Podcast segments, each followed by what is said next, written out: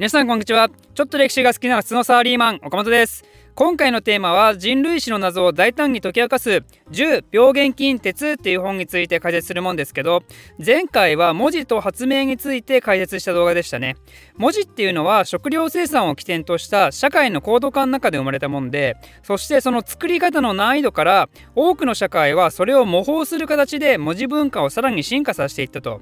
技術的な発明についても似たような感じで様々な社会に何かの発明が伝播されればされるほど技術っていうのはより進歩してさらなる社会発展を促すんですよって話でした。でいつもながらユーラシアがその恩恵を一番授かるエリアですねってことでしたね。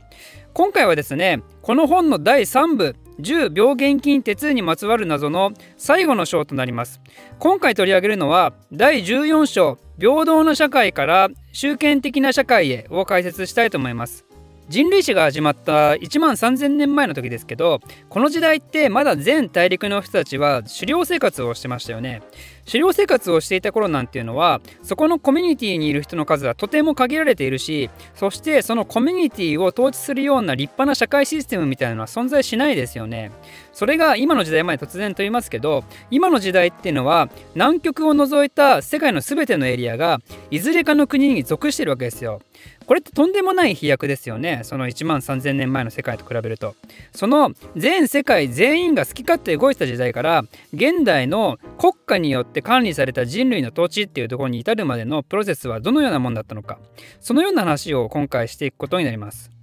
まずですね人間社会の変遷には大まかに4つのステージがあります。おそらくこれは文化人類学的観点からのカテゴリーになるんですけど1つ目が band と呼ばれるもの。日本語で小規模血縁集団ですね。2つ目が tribe。日本語だと部族社会。3つ目が chiefdom。 kingdom じゃないですよ。 chiefdom。これは日本語だと首長社会。そして最後が state。これは日本語だと国家。つまり我々が一番馴染みのある形態ですね。今言った順番が人間社会の大きさ順ですね。一番小さいのが小規模血縁集団ですけどこれは通常5人から80人ぐらいで構成されてその集団は大体全員が血縁関係にあるか婚姻を通じての親戚関係にあります。なんで小規模血縁集団っていうのは一つの大家族かもしくは親戚関係にある家族がいくつか集まった集団ですね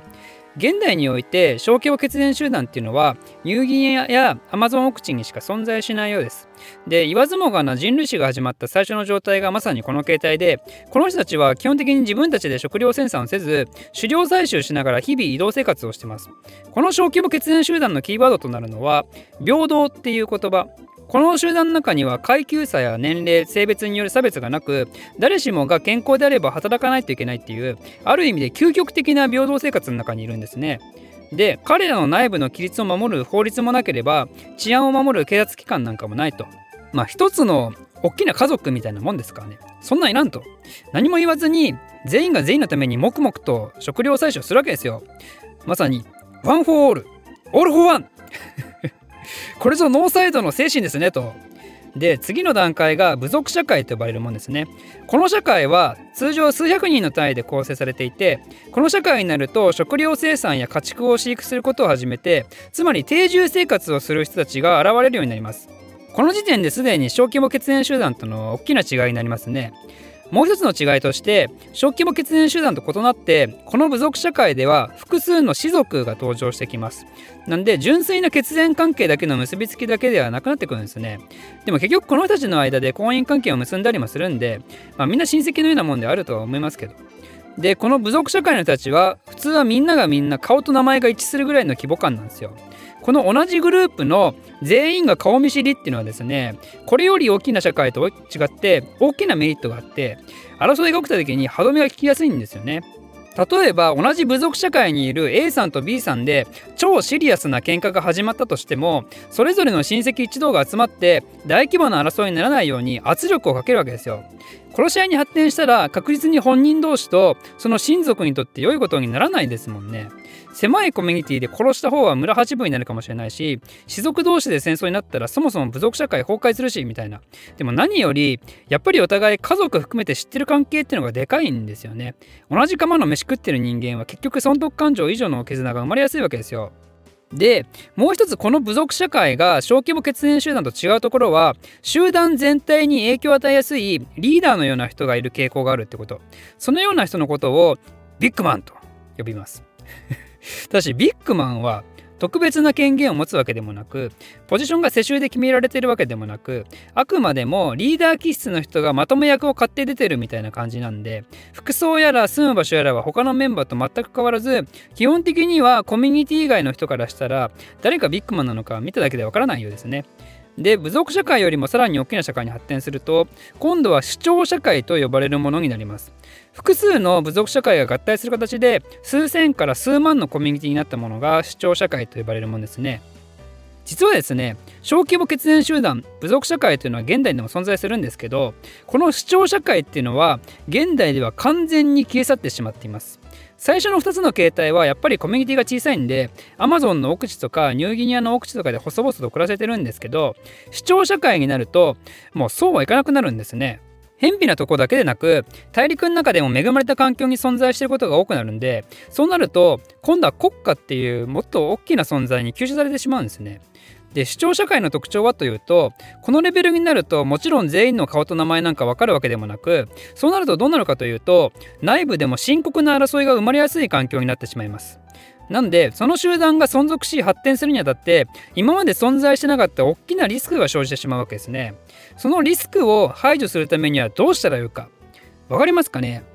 これはですね集権化ですつまり権力を持ったリーダーが存在するようになってそのリーダーたちが権力を行使しながら無駄な争いが起こらないようにしっかりと管理統制するのであるとその権力を持つ人物こそが首長と呼ばれるその社会で公式なポジションについた人物なわけですね。でさらにはこの規模の社会を安定させようとするとやはり公共事業っていうのが必要になってくるんで例えば灌漑とか農作物の法人を祈るための公共建造物の建設とか他の主張社会との戦争の準備とかってなると民衆から肉体労働なのか農作物なのかいろんな形で税の徴収っていうのが出てくるわけですね。このように市長っていうのはその権力を持って内部に起こる争いを収めると同時に民衆から税金取ってそれをいろいろな形で再分配するっていう権限も持つことになります。ちなみにこの再分配する割合が多ければ多いほどそのリーダーは一般的に善制をしたと言われて再分配をする割合が小さければ小さいほどそのリーダーは悪性をしたと言われます。これは古今東西変わらず今でもそうですね。再分配しないっていうのは単なる搾取ってことですからね。でこのように今市長の権力についてずっと説明してきてますけど民衆はなぜこの市長の言うことを聞くのか普通に考えればみんなその市長のポジションにつきたいですよね。首長ってのは権限もさることながら通常着てる服装も民衆と違って立派だし住んでる場所も一般民衆とは異なる立派な建物に暮らしたりするんですよ。もちろん食うものにも困らないしやろうとすれば集めた税金使って贅沢三昧できると。でもなぜ安定したチームダムに暮らしてる民衆たちは自分が首長になりたいと申し出ないのか。なぜ生きり立った若者がその市長の座を奪いに行ったりしないのか。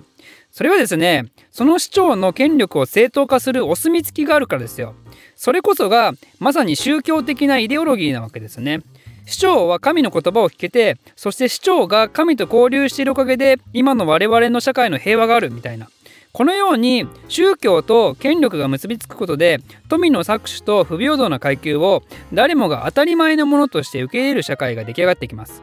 でこのように聞くと宗教はなんだか権力者によって悪用されたみたいな印象を持つかもしれないですけどこれはね別にそういうわけではないんですよ。やっぱりかなりの規模の集団を統率して秩序を守っていくにあたってそういう権威は必要不可欠だったんで逆にそれがなければそれこそ本当に無秩序の日々犯罪が起こりまくる社会になってもおかしくないですからね。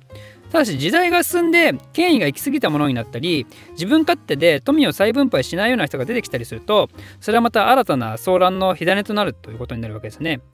で宗教の影響っていうのは市長の権威を高めることだけだったかというとそうではなくその社会の一体感を生み出すことにもつながるんですね。この市長社会は血縁関係や婚姻関係による親族の集まりではすでにないわけですけど周りが赤の他人でも同じ宗教観を持ってるおかげでこいつは仲間だっていう認識を持つようになるわけですよ。そしてその結果何が起こるかというと戦争において自己犠牲のような行為が起こり始めます。自分たちの社会のさらなる発展のためには自分が死んでも構わないみたいなやつですね。そういう人が鉄砲玉みたいな感じでね一番槍みたいなそういう名誉みたいな概念が出てくるんでしょうね。でこのチーフダムにおけるもう一つの大きな特徴が奴隷っていう存在ですね。奴隷っていうのはこの前の段階つまり部族社会の段階では存在できない理由があったんですよ。じゃあ何かというとなんと仮に奴隷がいても奴隷にさせるような仕事が特にないってこと。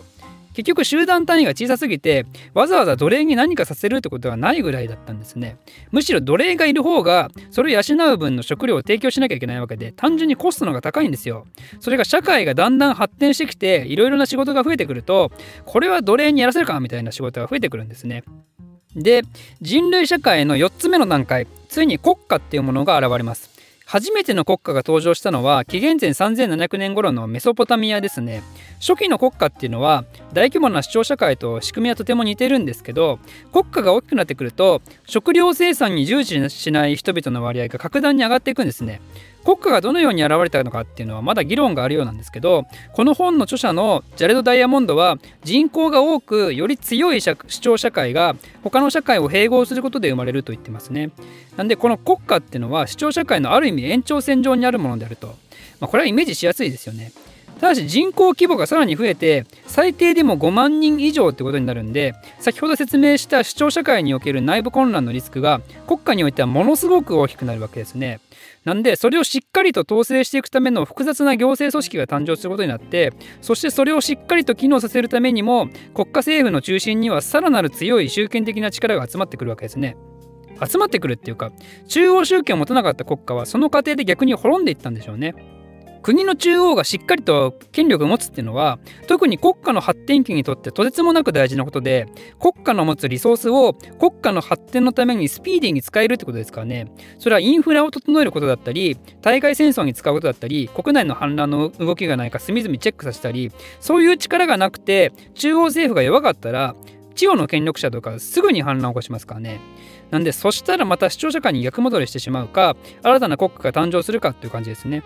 ということで、えー、ここまで4つの人間社会について説明をしてきたわけですけど小規模血縁集団部族社会市長社会そして国家これらはやはり一連の流れとしてつながっていますよね。複数の小規模血縁集団が合体していくことで部族社会となり部族社会が他の部族社会を支配することで主張社会になりそして強い主張社会が他の主張社会を併合することで国家になっていくと。でも歴史における人間社会ってのは本当にこの4つでおしまいでしょうかね。国家が国家を併合すると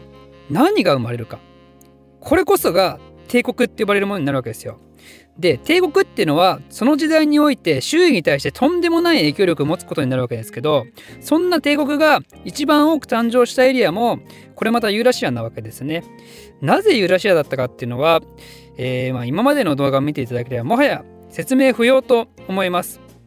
で現代は正式には帝国っていうのはすでに存在してしなくなってきてますけど仮に帝国がまた現れる時代が訪れてそして帝国が帝国を飲み込むようなことが起きたらどうなるかこれこそが人類史上未だかつて現れたことがないそして全ての少年が一度は夢として語る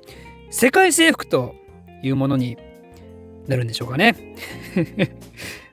わからんけど。